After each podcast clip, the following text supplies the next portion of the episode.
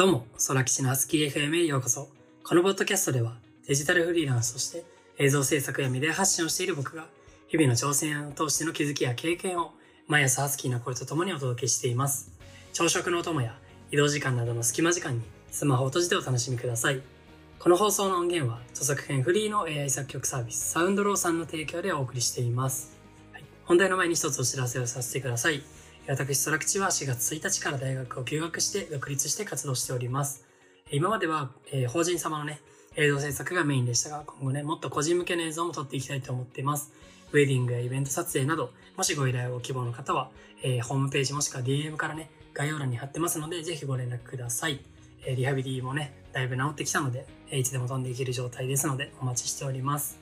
では、え今日もまずは質問コーナーから答えていこうと思います。えっとね、質問はあの概要欄とか僕の SNS リンクに貼ってある質問箱の方からと質問できるので、まあ何でもね、お気軽に質問してみてください。今日の質問読んでいきたいと思います。はい。幸せって何だと思いますか？はい。っていう質問ですね。ありがとうございます。えー、まあこれ結構ね、深いテーマで、うん。なんだろう。いろんなね、まあ考え方とかあると思うんですけど、僕的には結構ね、一言でまとめれる、あの、まあ、これっていう答えがあって、幸せっていうのは僕は、あの、人と比べないことだと思ってます。はい。人と比べないことだと思っていて、やっぱりあの、人と比べることによって、その執着というか、あの、自分がね、もし素晴らしいものを持ってたとしても、あの、それが相対的に比べたらもっとすごい人がいることによって、その、持ってるものとかが、あの、ちょっとね、なんだろう、自信をなくしてしまったりとかすることって、すごいもったいないことだと思っていて、ぱりそういうのって相対的なものじゃなくて、あの、幸せっていうのは絶対的に、あの、自分がいいって思ったらいいと思うんですよね。うん。だから、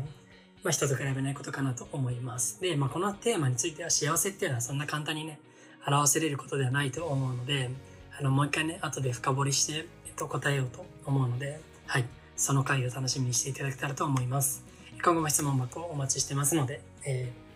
ー、お気軽に質問をお寄せください。では今日も本題に入っていきましょう。はい。今日の本題なんですけども、あの、今日はね、クリエイターって幸福度高くないですかっていう話をしようと思います。はい。で、クリエイターって幸福度高くないですかって話なんですけども、あの、以前ね、2日ぐらい前に僕がちょっととあるツイートをしたんですよ。で、今日はその深掘りをしようと思います。はい。なので、まずはね、ツイート文章を読もうと思います。でま、音声だけだとわかんないって方は僕のね、ツイッターの方を見ていただけたら、えっと、2日前のね、5月4日の、えっ、ー、と、午後かな。正午ぐらいに、えっと、ツイートしてるやつを見ていただけたらと思います。はい。じゃあ、まずはそれを読んでいこうと思います。クリエイターって幸福度高め？はてな。慶応義塾大学の研究によると、音楽、絵画、ダンス、陶芸などの美しいものを鑑賞するよりも、それらを想像する人の方が幸せらしい。多分作った苦労があるからで感動できるんだと思う。幸せを感じるには見る前に自分で作ってみるがおすすめというツイートをしたんですけども、はい。まあこれは伝えたいことはその通りで、あの、何かをその美しいものとか、まあアート、芸術とかあると思うんですけども、そういうのをただ見る、ね、ただ観客として見るよりも、それらを作ってる人たちの方が幸せに感じるらしいんですよね。見てるだけよりも。っていうことで、まあこれっていうのは、その、まあ本を読んで、とある本の中に書いてた、まあ、研究結果で、まあ、ちゃんとソースも取れてるんですけども、うん。あの、そうですね。だから、作る側の方がね、あの、大きな感動を得られるっていうことが研究で分かったっていうことで、これを見た時にね、僕結構ピンときたというか、なんでなんかクリエイターっていうか、そういう作ってる人たちっていうのはすごいなんか生き生きしてるというか、まあ、僕も一応ね、表現とかそこら辺に身を置いてる人でもあるので、うん、まあすごいね、自分でも充実感覚えてるんですけども、なんでそれがその充実感っていうかどこから来るんだろうと思ってたんですけども、それがちょっと、あの、明らかになったというか、はっきりしたのが、この本を読んで、この研究をしてからなんですよね。これでなんか腑に落ちたというか、なんでみんながそういう作る側に回りたいみたいな気持ちがある人が結構多いのかなって思った時に、これで腑に落ちたんですよね。うん。なので、やっぱりね、その、なんだろう。例えばじゃあ映像を作ったことがある、ことがある人だったらわかると思うんですよね。ただ映画見るだけじゃなくて、その、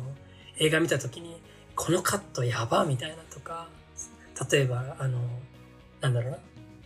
もうこのシーンね、このスタジオセットとか作るのどんだけ時間かかってるんだだったりとか、この数秒のカットのために何、いくら予算立ててるんだみたいなことも分かってくるわけですよ。で、ぱり自分でそういう作ったことがある人っていうのは本当に、あの、その分のね、苦労というかがより伝わってくると思うし、まあ、料理とかね、あとは、なんだろうな、まあ、デザインとか、もう全てにおいてそうだと思うんですけど、歌作った人とかもね、あ、そうだと思うんですけども、やっぱりあの、その、自分で作ることによって、そっちの厳しさというか、そっちの作った側のね、視点だったりとか、何を伝えたいのかとかっていうのがより鮮明にね、あの、伝わってくると思うので、うん。だからこそその得られる感動も大きいんじゃないかって思うんですけども、うん。だからね、まあ何が言いたいかっていうとなんですけど、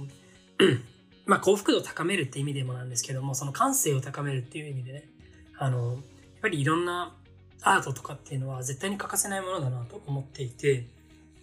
まあなんかたまに聞くと思うんですよね。そのアートが大事ですとか、ね、アートのはなんか定期的に触れましょうとか言うと思うんですけども、あの、それがただ触れるだけじゃなくて、実際に自分が作る側としてね、回ってやってみるっていうことに大きな価値があると思います。はい。なので、やっぱりただ見てるだけだと、その作った側の背景って、まあ、すごいね、すごいめちゃくちゃ勉強して本読んだとか、そういうなんか、あの、アーティストのね、特番組んでる番組何回も見て、背景が感情移入できるようになったとかだったら話は別なんですけども、やっぱり一番ね、手っ取り早いのは自分で作ってみれば、どんだけ大変かっていうのはね、もう言いたいことわかると思うんですよ。うん。なので、やっ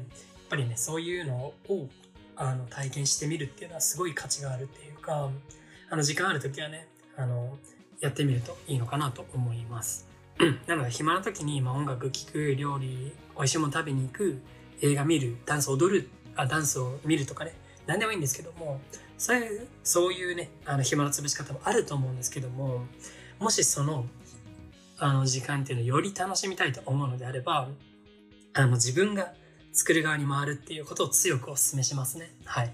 なので、まあ、僕はね、その映像とか普段作ってるんで、映画とか、そういう人の動画とか、まあデザインもやってるからデザインとかそういうのを見ると、すごい感動を覚えることっていうのが多いんですけども、やっぱりまだ音楽とかダンスとか、まあ陶芸もそうですけど、あと料理か。料理もね、まあ前の放送回でやった通り、僕はもう火を使わない食生活をしてるので、時間かかるんで、はい。やってるんですけども、そういうのもね、たまには作る苦労っていうのを体験する。あえてもうお金払ってでもいいから、その苦労を体験として買うっていう行為が、多分今後のより自分のね、感性だったりとか、あの、余暇時間の過ごし方の幸せっていうの幸福度をね、高めることにつながると思うし、あとシンプルにめちゃくちゃ楽しいと思うので、はい。やっていこうかなと思います。すいません。はい。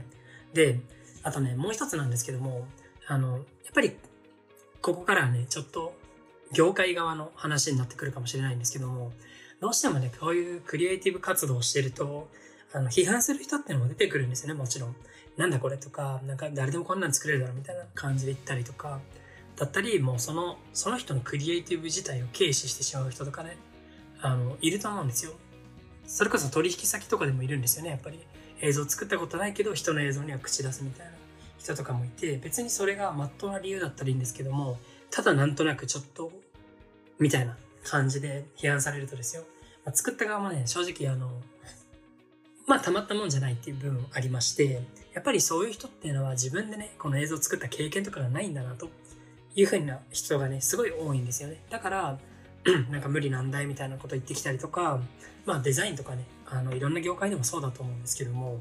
うん、そういう無理難題とかね、そうやってどんどんどんどんその業界の質をね、下げていくというか、うん、搾取していくような構造っていうのもできてくると思っていて、なので、その、自分がこういう業界に関わるんだとかね、もし自分が作る側じゃないけどこういう業界に関わってるんだみたいな人に対しても、やっぱりそれはね、一回ね、作った方がいいです。間違いなく。うん。自分が映像関係のね、発注とかディレクションやるんだったら映像作らなきゃダメだし、うん。あとは音楽関係だったら音楽自分で作ってみるというかね、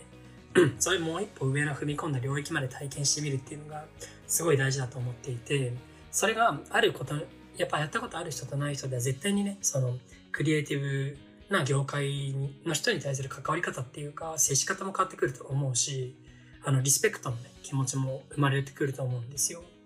なのでね、まあ、こういう流れっていうのは結構推奨していきたいなと思っていて、うん。なのでね、まあ、僕と関わる方はぜひね、あの、映像とか、まず一回ね、本当に30秒でも15秒でも短くてもいいから、一回作ってみるっていう体験をね、してみてほしいし、僕も今後もしていきたいと思うので、はい。今日はそういうね、クリエイターの幸福度が高い理由とか、そこら辺をちょっと研究とかを踏まえつつ、お話ししていきました。私、空吉は映像制作や YouTube プロデュース、広告作成など、動画を使った幅広い業務をしています。ご依頼の際は各種 SNS の DM もしくはホームページからお問い合わせください。またね、質問箱の方募集してるんで、ガンガン、えー、質問の方、えー、お寄せください。それでは今日も素敵な一日をお過ごしください。またね